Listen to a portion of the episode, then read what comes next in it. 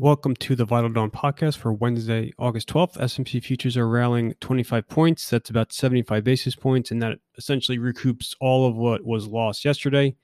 The major European indices are trading flat up small. Um, you know, remember, Europe had a very solid session yesterday. The U.S. sell-off did not occur until well after Europe was closed, so Europe is still up over 2% week to date. Asia saw mixed price action overnight. Um, so, you know, I know that there is a lot of in eagerness to kind of find the sequence of headlines that caused the volatility over the last 18 hours, the precise reasons why stocks came for sale at around 3:15 yesterday, and then why the futures caught a bit at around 2 a.m. this morning. Um, people will struggle to find one. There was no fundamental development headline, et cetera, to cause the price action over the last 18 hours. Um, I know the most popular excuse was McConnell's comment on Fox News about how talks are at a stalemate, the fiscal negotiations.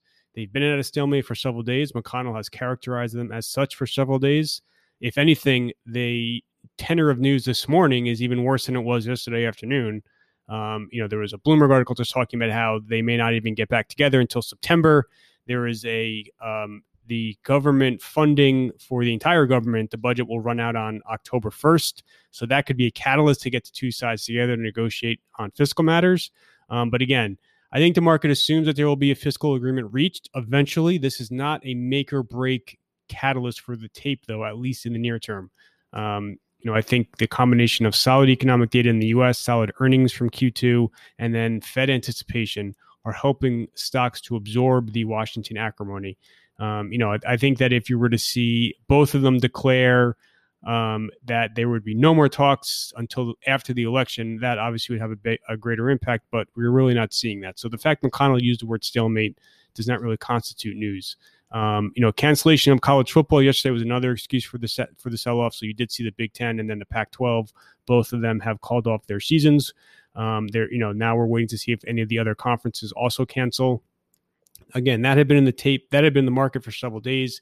You had NCAA officials caution that it was looking doubtful that you'd be able to hold fall sports.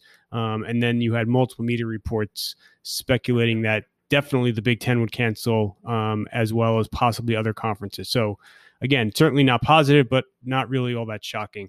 Um, you know, again, looking looking into today for as far as major macro news is concerned, not a lot of stuff that's really all that incremental for market. So on the fiscal negotiations, like I said, the same um, you know, the status of those negotiations same today as it was yesterday, if not a little bit more negative. Um, the Biden selection of Harris was widely, widely expected. I know there had been some chatter yesterday that it could be Susan Rice, but for for months, most people had assumed it would be Harris. Harris uh, made the most political sense. Um, Biden has no need to do anything risky with his VP selection, given his poll lead. Um, and so now we're kind of obviously moving into the heart of the race. You're going to have Biden and Harris deliver remarks this afternoon together in Delaware.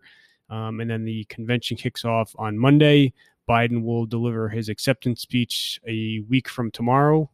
Um, and then uh, and then the the RNC is held later in August. So you know, as far as politics is concerned, the the Biden selection should not really have much impact on markets. Um, there's, you know, I know there was perhaps some relief that Elizabeth Warren was not selected. Again, she was never really thought to be a lead candidate, and to the extent there is concern about Elizabeth Warren, markets would probably prefer her to be vice president versus a treasury secretary um, or some other type of position. So, you know that that still is a risk that's on the horizon. Um, on the eco data front today, you had UK GDP that was in line with expectations uh, for Q2, and then they also published June data that was ahead of expectations. Again, nothing that really U.S. stocks should care about all that much. New Zealand surprised markets with a dovish with a dovish central bank decision. Um, you know, I think that just speaks to the the state of global monetary policy being extraordinarily accommodative at this point in time. Uh, no major COVID headlines to really note. You did see the U.S. strike a purchase agreement with Moderna for Moderna's vaccine candidate.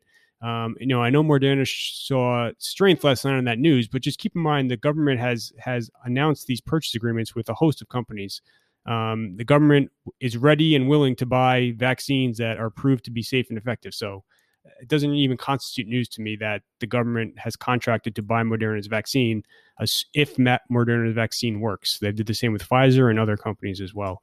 Um, You had Kudlow make a remark yesterday about the U.S. China relationship, just saying how the trade component of the relationship is quote unquote fine.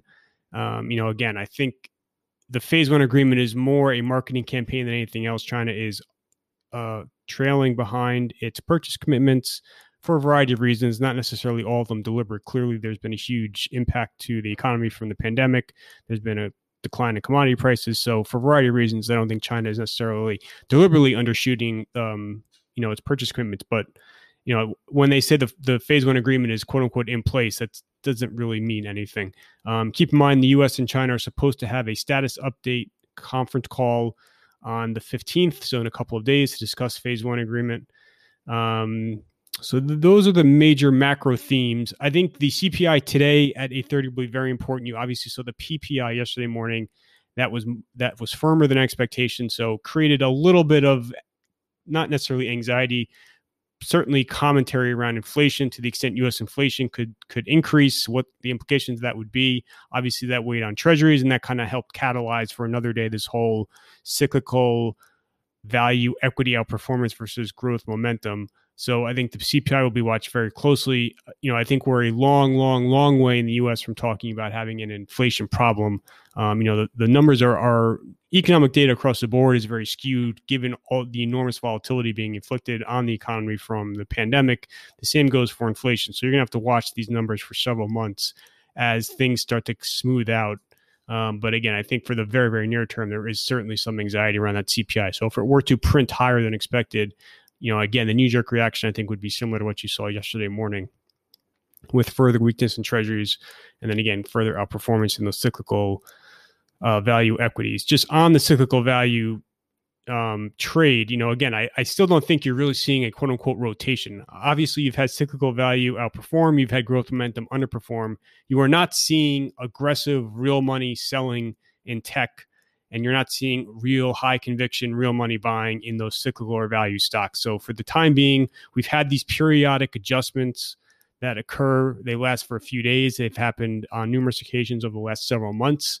Um, you know, we'll just have to see how all of this unfolds. I think you're going to have to see kind of a, you know, disappointment from the Fed on 916. And by that, I mean kind of a more hawkish announcement than I think markets anticipate. You'd have to see persistent increases in inflation um, not just one or two data points. And then, you know, I think you'd have to see blockbuster phase three data from from the major vaccine candidates, Moderna, Pfizer, Astra, et cetera.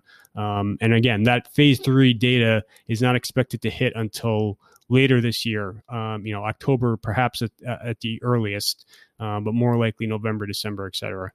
Um, so again, I think you're definitely seeing this phenomenon. It's not hard to get some of these value stocks to rally, especially some of those beleaguered, beaten down travel names.